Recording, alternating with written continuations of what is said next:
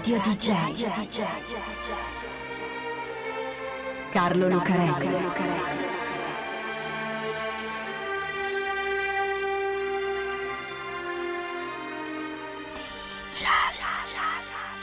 Carlo Lucarelli presenta Di Giallo, il radiodramma di Radio DJ. Salve a tutti, siete su Radio DJ, questo è Di Giallo e io sono Carlo Lucarelli qui assieme a Fabio B per raccontarvi un'altra grande storia del mondo della musica.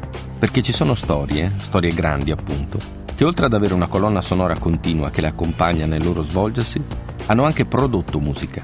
Sono state temi e contenuti per continue canzoni, spesso fondamentali nella storia dei gruppi che le hanno composte. Ecco, tra tutte queste grandi storie è difficile trovarne una che abbia fatto nascere tante canzoni composte apposta, suonate apposta e nei momenti giusti, come la storia di Nelson Mandela. La storia di Nelson Mandela non è soltanto la storia di Nelson Mandela e non è neanche soltanto la storia di un paese che si chiama Sudafrica. È la storia di una grande battaglia combattuta contro il razzismo e per i diritti umani, che ha avuto la trasformazione politica del Sudafrica come suo campo di battaglia. E per dimostrare questo, per raccontare la storia di Nelson Mandela attraverso la musica, partiamo da un altro personaggio che non si chiama Mandela, ma Steven Biko. Steven Biko, anzi, Steven Bantu Biko, come volevano leggi razziali del Sudafrica, per cui ognuno doveva inserire tra nome e cognome anche il nome dell'etnia a cui apparteneva, tanto per farlo capire che quell'etnia era la cosa che ti segnava di più, non come sudafricano, come cittadino, come uomo e basta, ma come Bantu, Boshimane, e poi indiano, cinese e anche bianco. Ecco, Steven Biko è un attivista politico. Biko ha uno slogan, Black is Beautiful, il nero è bello, perché nel Sudafrica degli anni 70, dove vive il più duro apartheid, anche solo l'idea che essere nero sia essere normale come qualunque essere umano è ancora tutta da insegnare sia ai neri che ai bianchi. Apartheid infatti questo significa. Ci sono cose per i neri e cose per i bianchi posti negli autobus e nei treni, ingressi ai cinema e ai ristoranti, lavori da fare, case in cui vivere. E siccome quelli per i bianchi sono migliori, allora forse tutto questo significa che i bianchi sono migliori, o comunque fanno una vita migliore. Così Biko fonda un partito, ma siamo in Sudafrica, in quegli anni. Un nero non può fare quello che vuole, soprattutto in politica. Così viene raggiunto da una serie di ordini restrittivi per cui può risiedere solo in certe zone, nulla di quello che dice può essere citato dai giornali e comunque non può mai parlare con più di una persona alla volta. È difficile fare politica in questo modo, ma Biko lo fa lo stesso. Allora il governo sudafricano fa quello che di solito fa con i neri che hanno la testa dura, su questa cosa di essere uguale agli altri, lo arresta. Finisce nelle mani della polizia di sicurezza, il servizio segreto interno sudafricano, cella numero 619. Lo incatenano ad una grata e per un po' di giorni lo interrogano a bastonate. Poi, siccome Bico comincia a stare male, lo caricano nel bagagliaio di una Land Rover e lo portano all'ospedale. Sta lontano l'ospedale, 1500 km da lì. Magari ce n'è anche uno più vicino, ma evidentemente lo scopo di quel viaggio non è proprio quello di salvargli la vita al povero Bico, con la sua testa rotta a manganellate. E infatti, Steven Bico muore il 12 settembre 1977. La sua morte però non passa inosservata. Finisce sui giornali, soprattutto su quelli stranieri, che cominciano a chiedersi cosa stia succedendo da quelle parti come se ci fosse bisogno della morte di Biko per saperlo.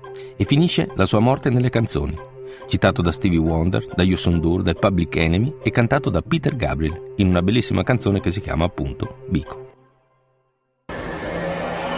Giallo DJ Anche Nelson Mandela è un attivista politico. All'inizio è un giovane che non accetta le imposizioni, che siano quelle imposte dalla tradizione o quelle imposte dal governo. È un giovane indipendente che preferisce pensare con la propria testa e scegliere da solo quello che va bene per lui. La moglie, per esempio.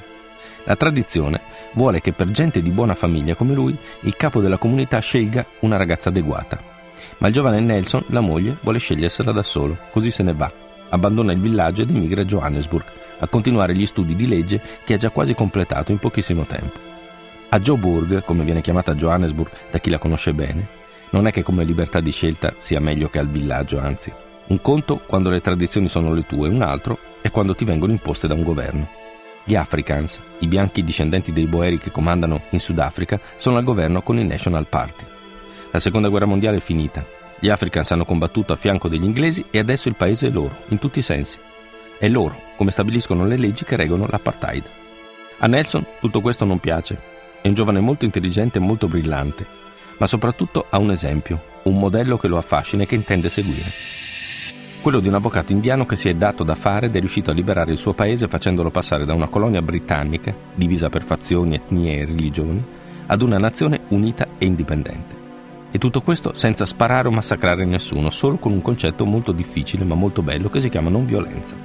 L'avvocato indiano, naturalmente, è Gandhi. Ora, si può essere non violenti da soli, ma quando quello a cui ti opponi non lo è ci vuole parecchia pazienza.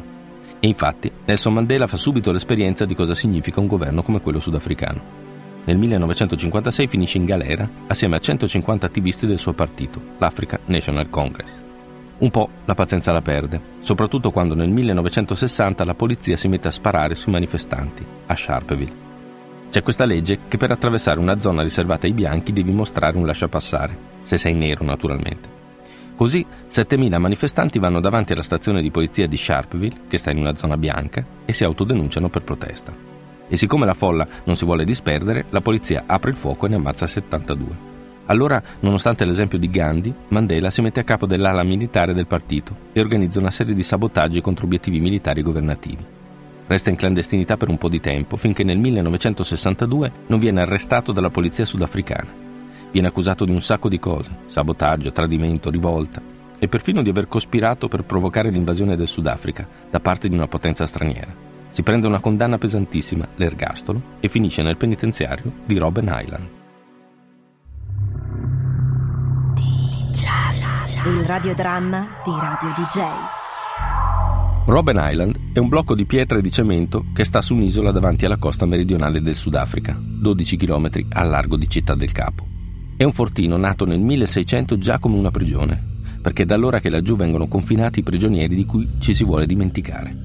A Robben Island Nelson Mandela ci resta 19 anni, fino al febbraio del 1990, e non sono anni belli, soprattutto i primi. È un carcere duro, per quelle che il governo sudafricano, che è duro anche quello, ritiene persone pericolose. Nelson Mandela lo racconta quel carcere in un libro che si chiama Il lungo cammino verso la libertà. Anche lì dentro Mandela fa politica tanto che Robben Island la chiamano Mandela University, l'Università di Mandela, dove i giovani leader del partito che finiscono in galera si formano e crescono.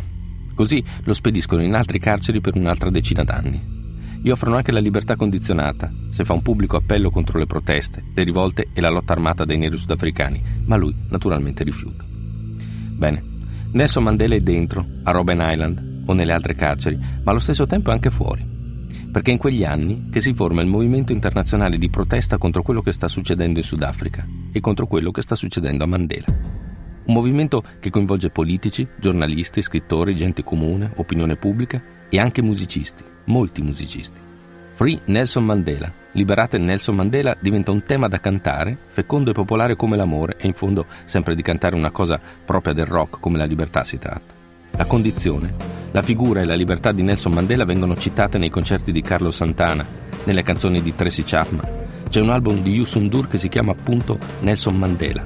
Ci sono gli Specials, che ne fanno un brano che proprio così si intitola e canta Free Nelson Mandela. E non soltanto Mandela, ma tutta la politica dell'apartheid, colpita dalle risoluzioni dell'ONU, dalle sanzioni economiche e politiche che escludono le squadre sudafricane dalle competizioni internazionali, per esempio. Tutto questo finisce nelle canzoni come il complesso turistico di Sun City, il cui contrasto, come luogo di vacanza con quello che sta succedendo in Sudafrica, viene fatto notare da un progetto che si chiama United Artists Against Apartheid e che riunisce un sacco di musicisti, da Joy Ramone a Bruce Springsteen, Bob Dylan, gli U2 e i Run DMC. Insomma, sempre la musica, sempre il rock a cantarle alla politica. Nel 1988, l'11 settembre, Mandela compie 70 anni è ancora dentro, a Robben Island, ma tutti, a parte il governo del Sudafrica, lo vorrebbero fuori. Così nasce l'idea di fargli una festa, come se ci fosse, e siccome l'idea nasce da un gruppo di musicisti, la festa diventa un concerto. Un grande concerto, anzi un grandissimo concerto. Lo chiamano il Mandela Day e lo tengono al Wembley Stadium di Londra.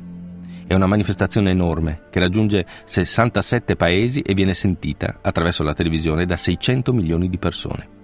A metterlo insieme sono soprattutto due persone, un organizzatore di eventi che si chiama Tony Hollingsworth e il cantante degli Specials, quelli di Free Nelson Mandela, Jerry Dammers.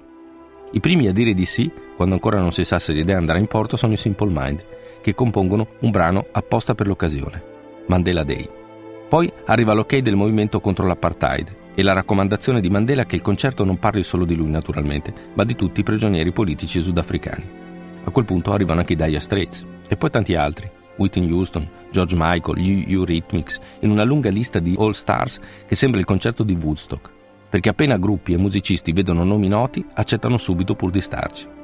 Alcuni lo fanno per la fama, altri sono da sempre coinvolti in progetti che hanno a che fare con i diritti civili, come Sting per esempio, o come Stevie Wonder, mentre altri è giusto che ci siano, come Miriam Makeba, una delle più grandi cantanti sudafricane.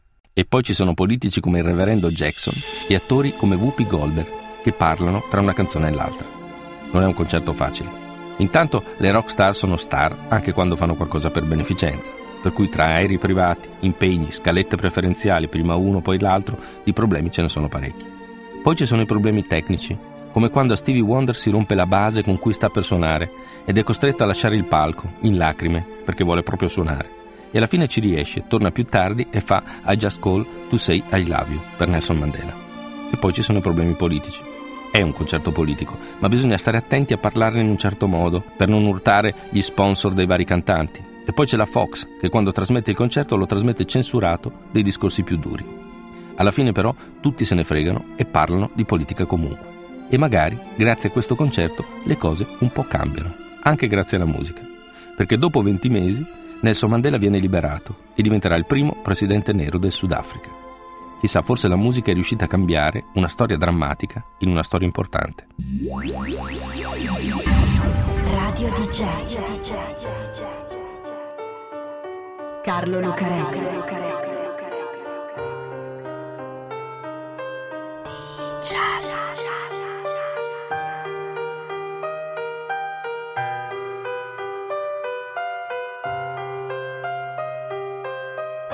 家家家家。你家。